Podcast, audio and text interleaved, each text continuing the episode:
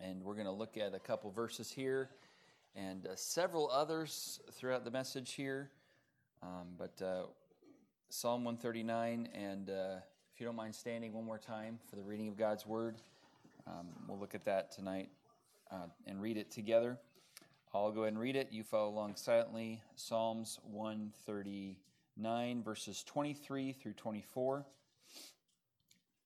The Bible says this in verse 23 Search me, O God, and know my heart. Try me and know my thoughts, and see if there be any wicked way in me, and lead me in the way everlasting. Uh, Lord, thank you for the service thus far. Thank you for the privilege of gathering together. Uh, thank you for the freedom to do so. And uh, for those who are here tonight, and I pray, Lord, that uh, you would use this time to bring about uh, personal revival in each of our hearts and uh, even in our church. Uh, Lord, I ask that uh, you would um, prepare us uh, and as we look in and prepare for taking communion here in a few moments. I pray these things in Jesus' name. Amen. Thank you. You may be seated. It's tonight, as a church, we're going to do what churches have done uh, since the inception of the church and that is observe communion, partake of the Lord's Supper. Uh, this was first done, if you recall, the night before Jesus was crucified on the old rugged cross there in the upper room. And since that time, believers have broken bread and passed the cup to commemorate that special sacred night uh, that um, was so very important to us. Well, if you fast forward a few years from that night that those disciples broke bread and uh, drank that of that cup, and you fast forward a few years to when the Apostle Paul was uh, serving the Lord and ministering uh, to the different churches, uh, Paul decided to write to the church at Corinth. And uh, they had uh, quite a few issues in that church, if you recall. There was a lot of things that Paul had to address and rebuke them for to correct in that particular church. One such issue was uh, the, uh, the fact that they had misused and abused uh, communion in the Lord's Supper. Um, and so he addressed that issue in 1 Corinthians chapter number 11. Uh, we're going to kind of use Psalm 139 here as, as, a, as a launching point. We're going to we're going to kind of refer back to it, but but for now, let's go ahead and turn to 1 Corinthians chapter number 11. We are deviating, obviously, from our uh, series through uh, Hebrews chapter number 11 uh, tonight and uh, spending a little bit of time talking about communion. Uh, but uh, first, 1 Corinthians chapter number 11, the, Apostle, the Apostle Paul deals specifically with their misuse and abuse of this particular ordinance called communion or the Lord's Supper. And in 1 Corinthians chapter number 11 verse 23, he says this, "For I have received of the Lord that which also I delivered unto you, that the Lord Jesus, the same night in which he was betrayed, took bread. And when he had given thanks, he brake it and said, Take, eat, this is my body, which is broken for you. This do in remembrance of me. After the same manner also, he took the cup when he had supped, saying, this cup is the New Testament in my blood. This do ye as oft as as ye drink it in remembrance of me. And then he says, For as often as ye eat this bread and drink this cup, ye do show the Lord's death till he come. Wherefore, whosoever shall eat this bread and drink this cup of the Lord unworthily shall be guilty of the body and blood of the Lord. And then verse 28, he says, But let a man examine himself, and so let him eat of that bread and drink of that cup. And so we see in this passage the answers to several different questions regarding uh, communion. Uh, one question is why are we to partake of communion? Uh, what, why, why, should churches do this? And uh, the answer is in uh, verses 24 and 25, uh, we're to do this, of course, because he's told us to, Jesus has, in remembrance of me. So we are to do so um, in remembrance of the Lord and in observation of Him and remembrance of Him, uh, and out of obedience to the Lord. Uh, we also uh, learn the answer to the question of who should take communion. And uh, as you uh, study this passage out a little bit, uh, you realize that this was written to a local church filled with saved and baptized believers.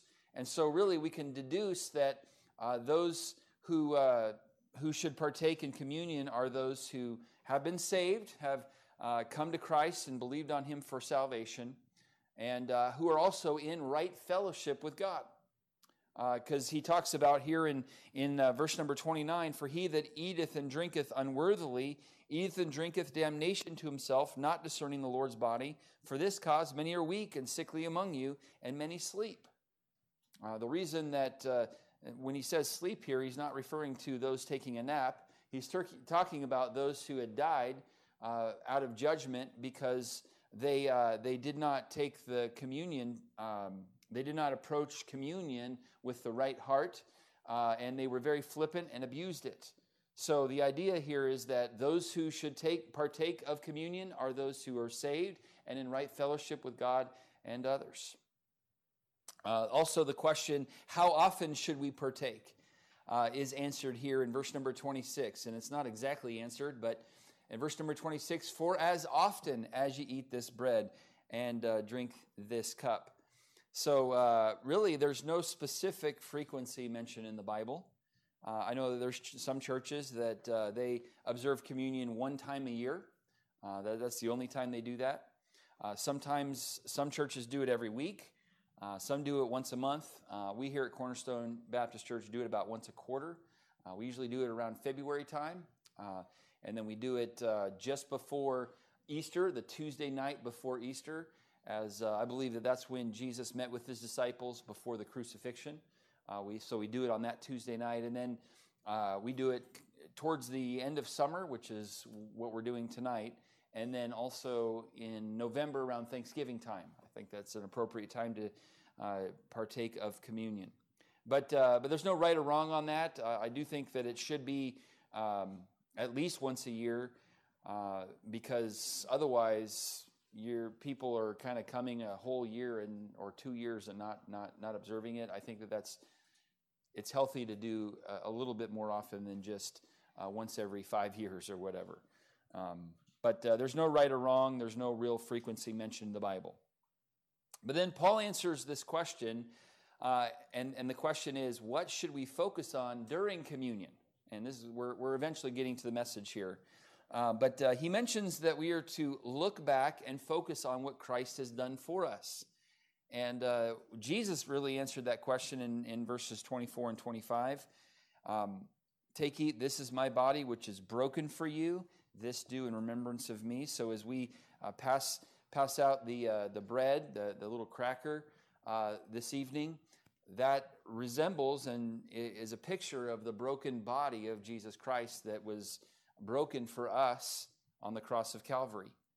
And then, and then we're also to remember the blood that was shed for us. In verse 25, the cup is a, a symbol of the blood uh, that was shed for us on the cross of Calvary. Verse 25, this cup is the New Testament in my blood. This do ye as often as oft as you drink it in remembrance of me. So one of the focuses we're to have as we partake of communion here in a few minutes is to look back and uh, remember the sacrifice that Jesus made for us on the cross of Calvary. It's very healthy for us as believers to remember uh, the different parts of the sacrifice.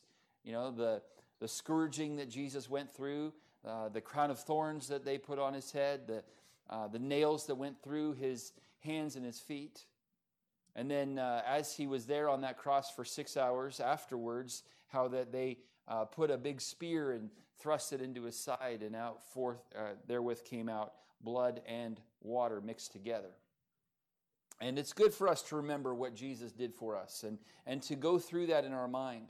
And so that's one of the focuses. But also in verse 26, another focus is uh, looking not just back, but also ahead at uh, what Jesus would do for us down the road as he comes back and, uh, and raptures us out of here. In verse number 26, it says, For as often as you eat this bread and drink this cup, you do show the Lord's death. Okay, that's looking back. And then here it is, till he come. That's looking forward. So it's good for us and healthy for us on a night like tonight to remember the fact that Jesus is coming back for us and uh, that he has made that promise. But then we're also to um, look within and examine ourselves as well. And verse number uh, 28, it says this But let a man examine himself. There, there needs to be an inward uh, focus, and that sounds kind of bad because we're all about, you know, thinking about others and the Lord. But when we come to communion, it's a time for us to look inside and, and to look within and examine ourselves and, and, uh, and make sure that we're right with God and right with one another. It's a healthy spiritual checkpoint in our life, these communion services can be and uh, really should be.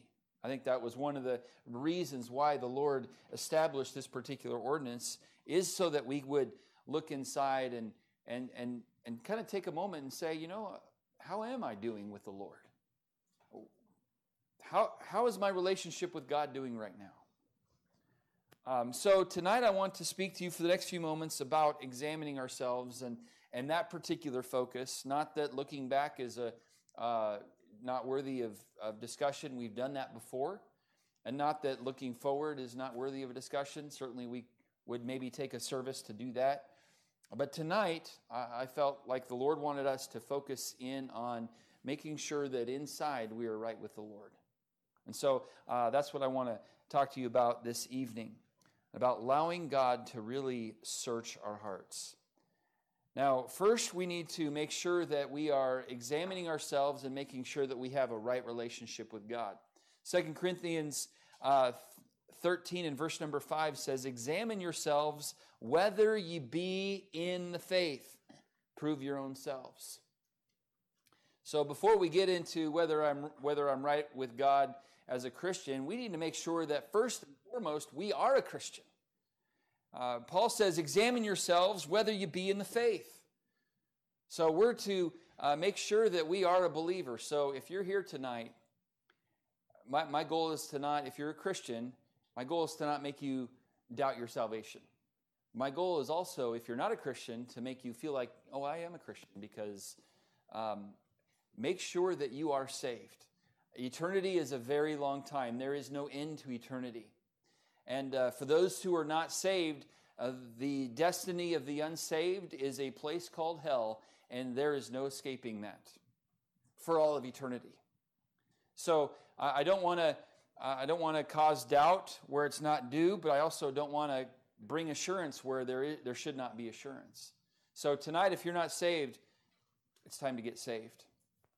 With those of us who are, I do want to encourage us to not just have a right relationship with God in that I'm part of his family, but I want to make sure that uh, we're right with the Lord in fellowship as well. And so the, uh, the, the text we started with at the very beginning, the psalmist, David says, Search me, O God. And uh, that's what I want to encourage us with tonight. So, first of all, if you're taking notes tonight, we see number one, the request. The request. And uh, back in one, Psalm 139, verse 23, we see the request, and that is that God would search us, that God would know us and uh, know our heart and to try us. A lot of times, most of us have Googled something before. And when you Google something, you know, usually it, it'll tell you, you know, okay, it took this many milliseconds and you've got, you know, a 3 million, uh, 800,000, blah, blah, blah results. And, uh, you know, you're only, you only care about like the first two, right? Uh, well, the, the Lord is able to, He knows everything about us. Um, and yet, here the psalmist is saying, uh, Please search me and search me, O God, and know my heart. Please try me and know my thoughts. And then I want you to see if there be any wicked way in me. As you do this search, I want you to find things in my heart and in my life that are not right with you. And I want you to point them out to me. Now, the thing is, is the Lord already knows, but sometimes we don't know. And so we need to ask the Lord and to request Him to, uh, to do this. And so I'm going to encourage you to request that the Lord searches your heart tonight. And, uh, and if, there's be, if there be any wicked way in you, to make you aware of it so that you can deal with it, so that you can get right with the Lord. if you uh, turn over to Psalm 26 very quickly, Psalm 26. Uh, this is the only time that David asked for the Lord to search him and examine him, to try him. Psalm 26 in verse number 1, uh, David said, Judge me, O Lord, for I have walked in mine integrity. I have trusted also in the Lord, therefore I shall not slide. And then verse number 2, he says this Examine me, O Lord. Prove me, try my reins and my heart. I really want you to examine me. Now, most of us, uh, there, there are probably a few of you, and I've asked this question, I think, a couple times before, but how many of you enjoy taking tests? Would you raise your hand? Yeah, some weird people in the audience today. Taking tests is not usually a fun thing for most people to do. They start sweating, you know, as they get ready for it.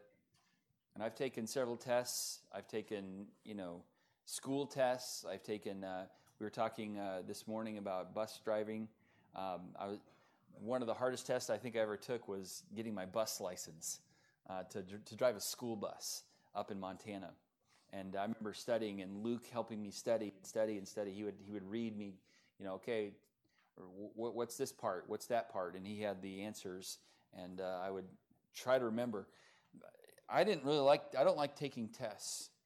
Um, but, but here David is saying, Lord, I'm ready for this particular test. I want you to examine me. And in, in, Psalm 26, uh, really, David is innocent. Of course, he's not 100% innocent, and we're going to get to that in a moment.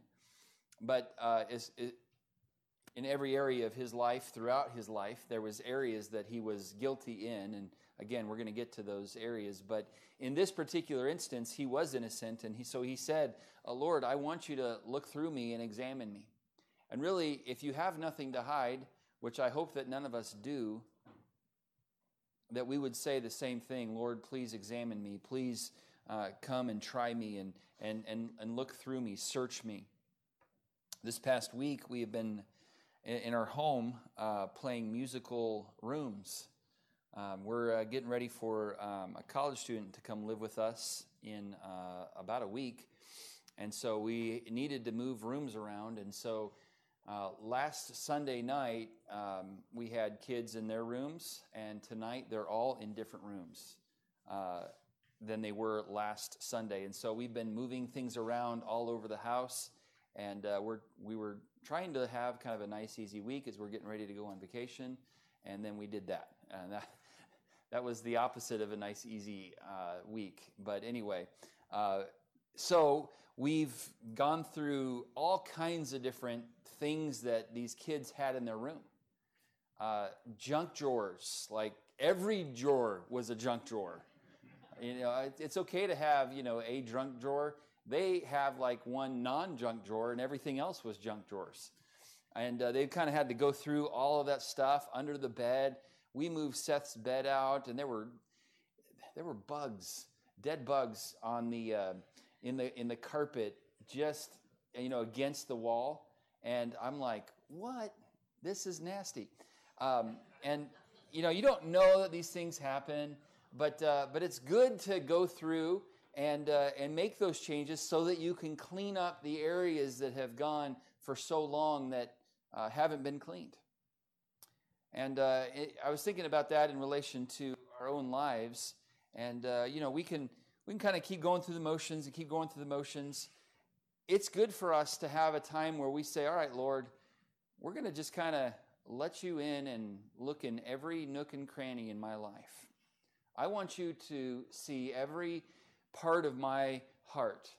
I want you to see my uh, the things that I dream about, things that I really want to do with my life, the the bitterness that might be there. I want you to I want you to look at everything, the lust that might be in my heart. I, I want you to clean it. I want to be clean. And that's what I think the psalmist was saying in Psalm 139 and verses 23 and 24. Lord, I want to be right with you, so please search my heart. And if there's any wicked way in me, please let me know because I want to I want to get it all on the table and uh, and come clean and and uh, I want to be right with you. And so there was a request here uh, from the psalmist that he would he would that the God would search our hearts. Uh, Psalm 19 and verse number 12 says, Who can understand his errors? Cleanse thou me from secret faults.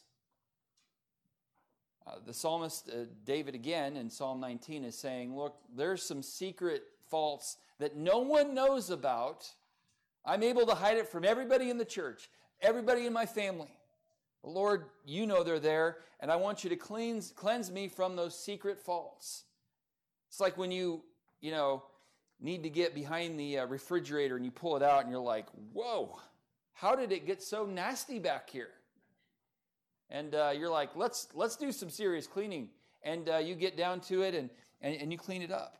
Well, the thing is, is in all of our hearts, there are, all of us have the potential to allow secret faults to uh, creep in.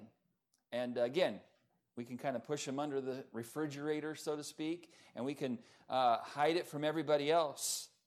Um, but uh, tonight, I want to encourage you to have that same request that, Lord, cleanse thou me from secret faults. Now, here's the deal again God already knows what's going on in each of our hearts and lives, He already knows.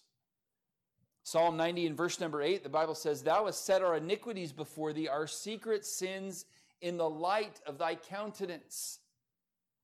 Uh, they might be secret to everyone else around us, but they're not secret to the Lord.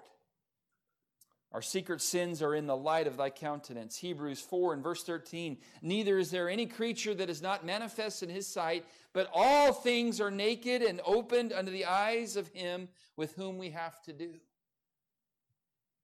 So again, we might have it well covered up. And uh, we might have everything, you know, well hidden. But uh, again, we can't hide anything from God because all things are naked and opened unto, him, unto the eyes of Him with whom we have to do. I think about John, uh, uh Simon Peter in uh, John chapter 13 and verse number 9. This was a great request. Remember, they're there in the upper room right after the, uh, they partake of the elements of the, of the Last Supper there. And then Jesus does something pretty extraordinary. He, he takes a bowl and he gets a towel and then he begins to wash the disciples' feet. I remember uh, Peter was like, No, no, no, you don't need to wash my feet. I was thinking about this. I don't know that I really want any one of you washing my feet. My feet, I'm not exactly proud of my feet. Okay? It's a little it's a little embarrassing to let people see my feet. And, and I don't know if that's what Peter was thinking there. Like, well, my feet are dirty. Like, I don't want you cleaning that. I don't want, I don't want you getting into the, you know, in between my toes and cleaning. That's no, that you don't need to be there. Remember what the Lord said? Well, if I don't wash you, you have no part of me. And then so Peter said this. Well, don't just wash my feet, wash my head and my hands and uh, wash my whole body. I want to be nothing, nothing I'm going to hide from you, Lord. And uh, that, that's a great request for us. That I'm not going to try to hide anything. It might be dirty, but guess what? God already knows about it. You're not hiding it from Him anyway, so you might as well let Him have access to clean it up. Let Him have access to come in and get you right with Him. So that's the request. And then I want us to see number two here the repentance. The repentance. As we, as we ask that question for God to search our hearts, and, and then He makes us aware of the things in our lives that need to be dealt with, what are we going to do? The encouragement here is for us to repent and get right with God on it. If you turn over to 2 Samuel chapter number 11, 2 Samuel chapter number 11.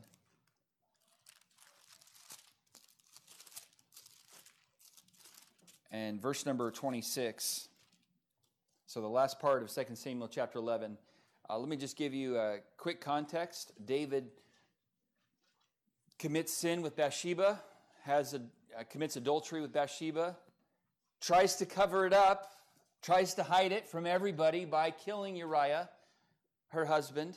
Uh, of course, that wasn't the first plan. Plan A was to try to uh, bring him home from battle and, and to have him uh, go spend some time with his wife, and, and uh, that, so, so that everybody would think that, uh, that the baby was Uriah's, but uh, he wasn't willing to do that with everybody out in battle. So uh, David seems forced in his mind to kill David, or to kill Uriah, I'm sorry. And so he does this. Um, and then here we go in verse number 26. Uh, the Bible says, When the wife, wife of Uriah heard that Uriah, her husband, was dead, she mourned for her husband. And when the mourning was past, David sent and fetched her to his house, and she became his wife and bare him a son. And so, hey, Uriah's husband, Uriah's dead. Now I can marry Bathsheba, and uh, we can just be one big happy family. But sadly, in verse number, or here's the thing, verse number 27 at the end of it says, But the thing that David had done displeased the Lord. He might have been able to fool everybody, but God saw everything that he was doing. And so in, in chapter 12, in verse number 1, the Lord sent Nathan unto David, and he came to him and said unto him, There were two men in one city, the one rich and the other poor. And by the way, this is a, maybe, a, maybe a couple years after uh, the death of Uriah, and, and uh, David and Bathsheba came together as husband and wife. So a couple years go by, and everything seems to be hunky dory. Um, but then the Lord sends Nathan, and he goes through this story. Verse number two The rich man had exceeding many flocks and herds, but the poor man had nothing save one little ewe lamb, which he had brought and nourished up, and it grew up together with him. And with his children did he eat of his own meat, and drank of his own cup, and lay in his bosom, and was unto him as a daughter. Came a traveler unto the rich man. He spared to take of his own flock and of his own herd to dress for the wayfaring man that was come to him, but took the poor man's lamb and dressed it for the man that was come to him. And David's anger was uh, greatly kindled against the man, and he said to Nathan, As the Lord liveth, the man that hath done this thing shall surely die. He shall restore the lamb fourfold because he did this thing, and because he had no pity. And then Nathan said to David, Thou art the man. So instead of David saying, Lord, I have sin in my life, I want to get right with you, the Lord uh, approached David and made him aware. And uh, the first time someone was told, You are the man, it was not a, in a great context. You didn't really want to be the man in that case. Well, what did David do eventually? Let's jump to verse number 13. David said unto Nathan, I have sinned against the Lord. David confesses. Now, 1 John 1 and verse number 9, the Bible says this If we confess our sins, he is faithful and just to forgive us our sins and to cleanse us from all unrighteousness. So, tonight, as you request the Lord to search your heart, he makes you aware of some things that are in your life and in your heart that are not right with him. I want to encourage you to confess it instead of trying to justify it. David could have tried at that moment to say, you know what? I'm the king. I deserve this. You need to leave me alone. You, he could have gotten upset, but instead he, in that moment, decided to confess. There is really nothing that takes the joy out of life quite like unconfessed confessed sin on the conscience. Uh, there was once a pastor who heard uh, the late Dr. F.E. Marsh tell that on one occasion, and I used this illustration uh, back several months ago on a Wednesday night. Um, some were here, some were not, so I'm going to go through it again.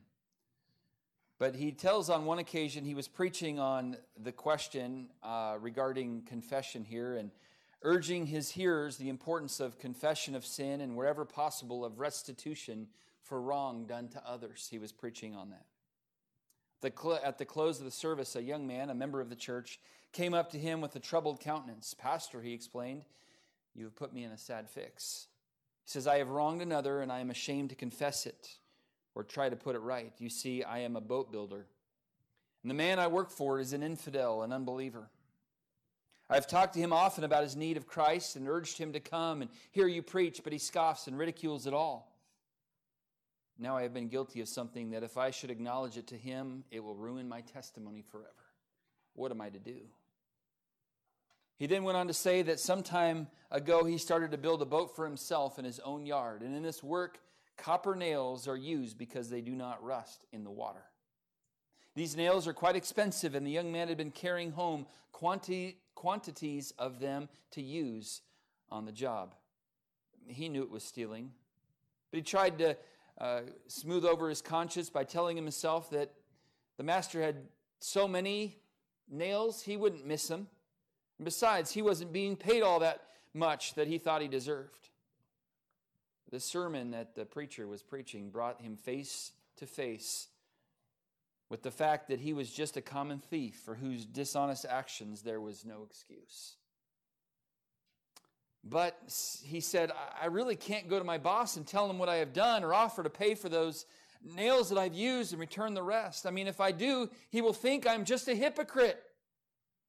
And yet those copper nails are digging into my conscience, and I know I shall never have peace until I put this matter right. So for weeks, the struggle went on. Then one night he came to Dr. Marsh and exclaimed, Pastor, I've settled for the copper nails, and my conscience is relieved at last. What happened when you confessed to your employer what you had done? asked the pastor. Oh, he answered. He looked at me, then exclaimed, George, I always did think you were just a hypocrite. But now I begin to feel that there's something in this Christianity after all. Any religion that would make a dishonest workman come back and confess that he had been stealing copper nails and offer to settle for them must be worth having. Dr. Marsh asked if he might use that story in his preaching and was granted permission. So sometimes afterwards, sometime afterwards, he told it in another city.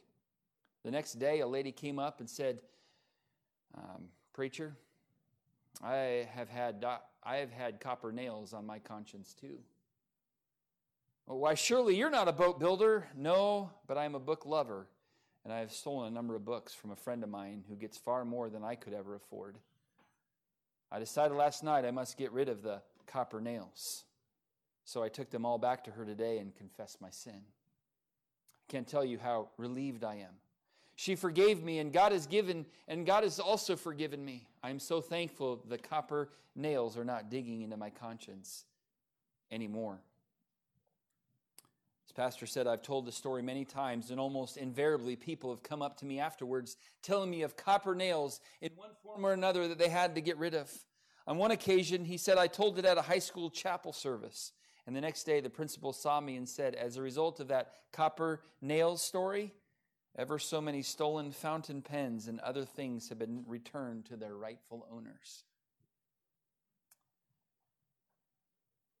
If there's things in your heart and your life that needs to be confessed, tonight on this communion service, can't think of a better night to get it right, to get it settled, to get your heart dealt with. Proverbs 28 verse 13, the Bible says, He that covereth his sins shall not prosper, but whoso confesseth and forsaketh them shall have mercy. I think all of us want the mercy, but it's only going to come if we confess and forsake. So tonight, if there's sin in your life, repent. Come clean with God. By the way, He already knows. So you might as well come clean with God. And if you need to come clean with somebody that you have wronged, tonight is the night. Put it all on the table and deal with it. Stop hiding it, stop procrastinating it. Repent and get right with God tonight. Someone said if we put off repentance another day, we have a day more to repent of and a day less to repent in. Good thought. So we see the repentance, but then number three, let's look at the relief. And for this, let's turn to Psalm 50, 51. Psalm 51. Uh, David is confronted with his sin. He confesses and repents and gets right with God. And I want us to see in Psalm 51 is the record of what takes place right after that confession. David confesses his sin to Nathan and to God, and and then he goes to, I suppose, his journal and writes Psalm 51. In verse number three, he says, For I acknowledge my transgressions, and my sin is ever before me. Against thee, thee only have I sinned and done this evil in thy sight, that thou mightest be justified when thou speakest and be clear when thou judgest.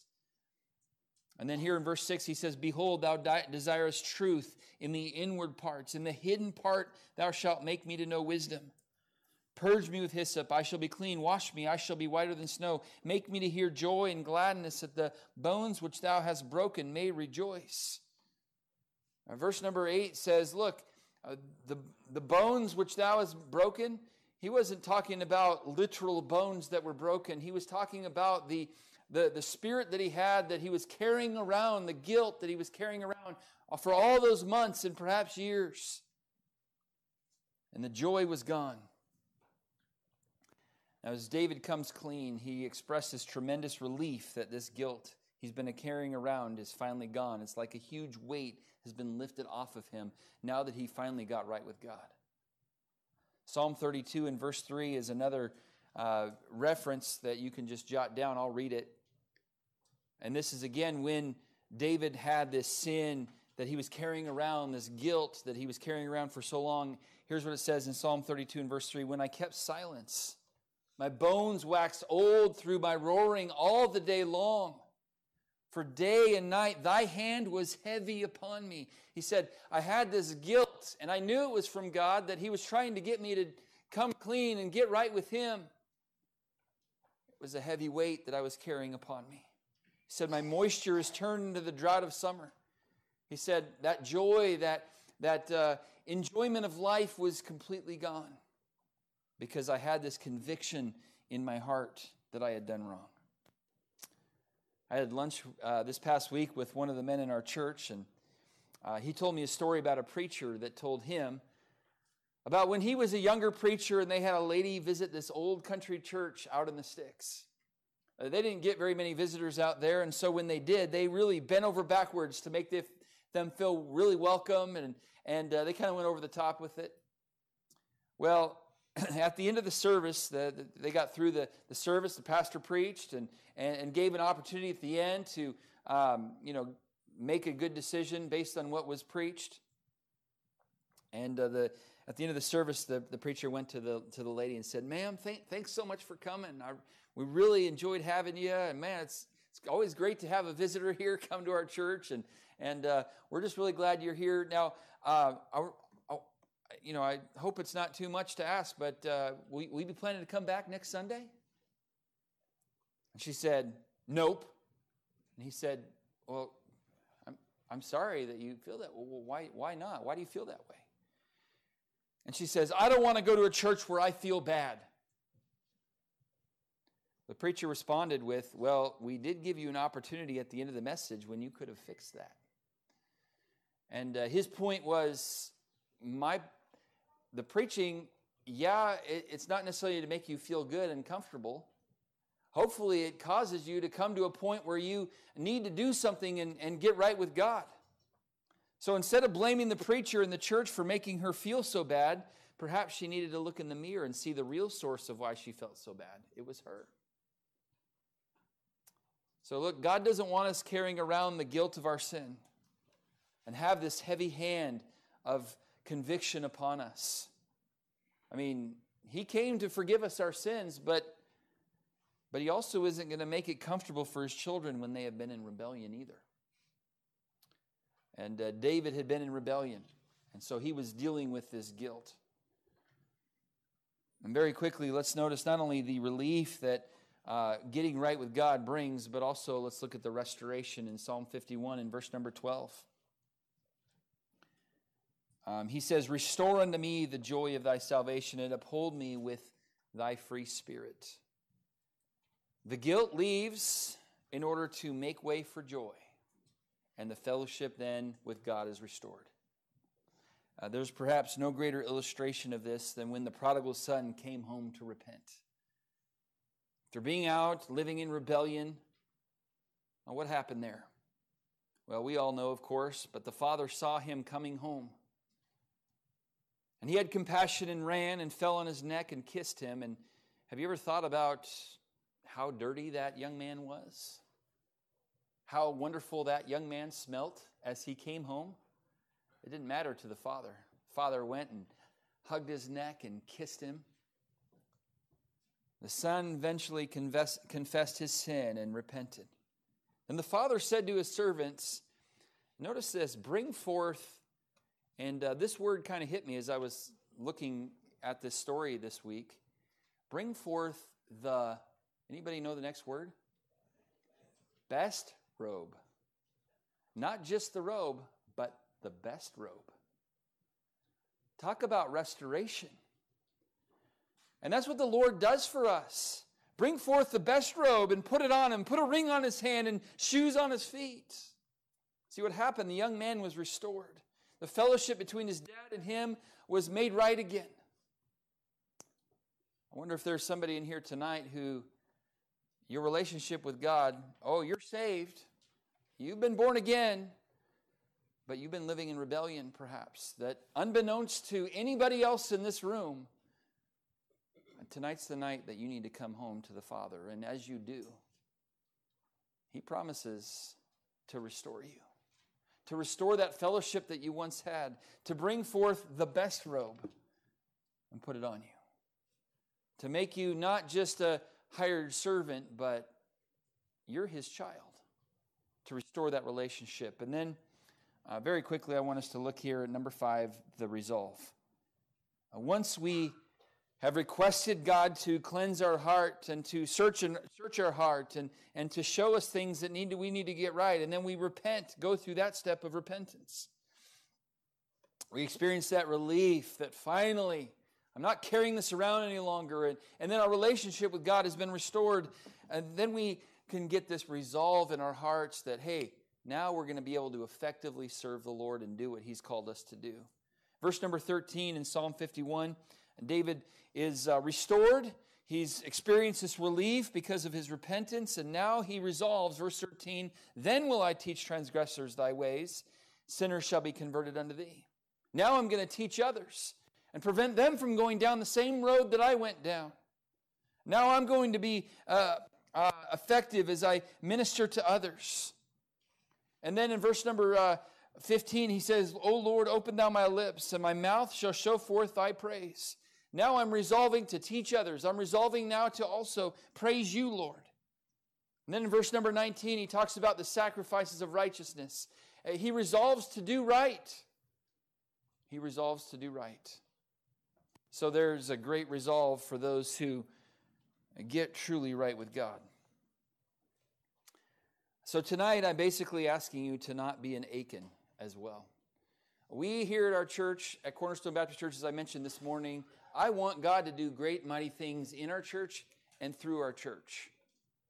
But you know what can really hinder it? Yes, if we as a church family don't believe, like Nazareth did, they, they were guilty of that last, uh, we, we talked about that this morning.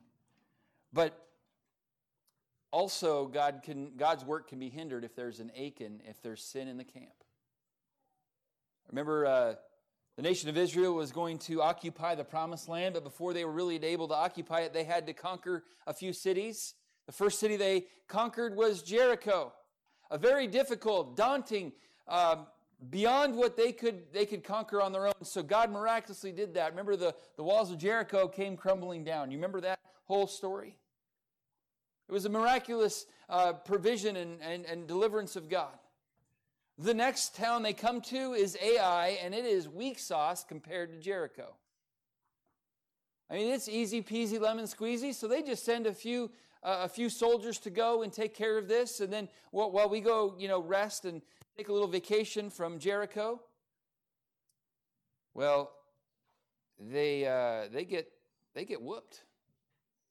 And they come back, and, and, and, and Joshua's kind of like, wait, wait a minute. I, God, I thought you said you were going to deliver everybody into our hands, that uh, you're going to go with us, and, and uh, we're basically invincible with you. He says, yeah, but there's sin in the camp. It's hindering what you can do as a church or as a, as a nation. And uh, certainly we can apply this to our church as well. You see, Achan, and I won't get into the whole deal with Achan, but there was sin in the camp. And uh, I, I believe that one person in this church who's living a rebellious life can hinder what this church can accomplish if there's sin in the camp. And so I want to encourage all of us tonight, before we pass out the elements in a moment, can I encourage you to ask God to search your heart, to request that He would show you in your life what needs to be wrong? See if there be any wicked way in me. And then, and then it, and as He makes us aware that we would come clean with God and maybe even have to come clean with somebody else in this room or maybe a family member, maybe a coworker. That we get right with God, thoroughly right with God. Whatever it takes. Um, before we uh, take the elements tonight, I, I, think it'd be appropriate for us to sing a, a, song in our hymnal. It's page number 57. It's called Cleanse Me. Um, you can go to remain seated, and Brother Blake, if you'd come and lead us in this song. We're going to sing all four verses of this. And then at the end of that, we're going to have a time of prayer, and I want to invite you to have a time where you ask the Lord to show you some things, and perhaps He's already shown you as we've gone through this, this message tonight. Some things that you need to really get right with God. Maybe it's been years that you've been carrying around something, maybe it's just happened earlier today. Whatever the case is, I really want to encourage all of us before we take communion to examine ourselves and make sure we're in right fellowship with God. Let's sing this song together, all four verses of Cleanse Me.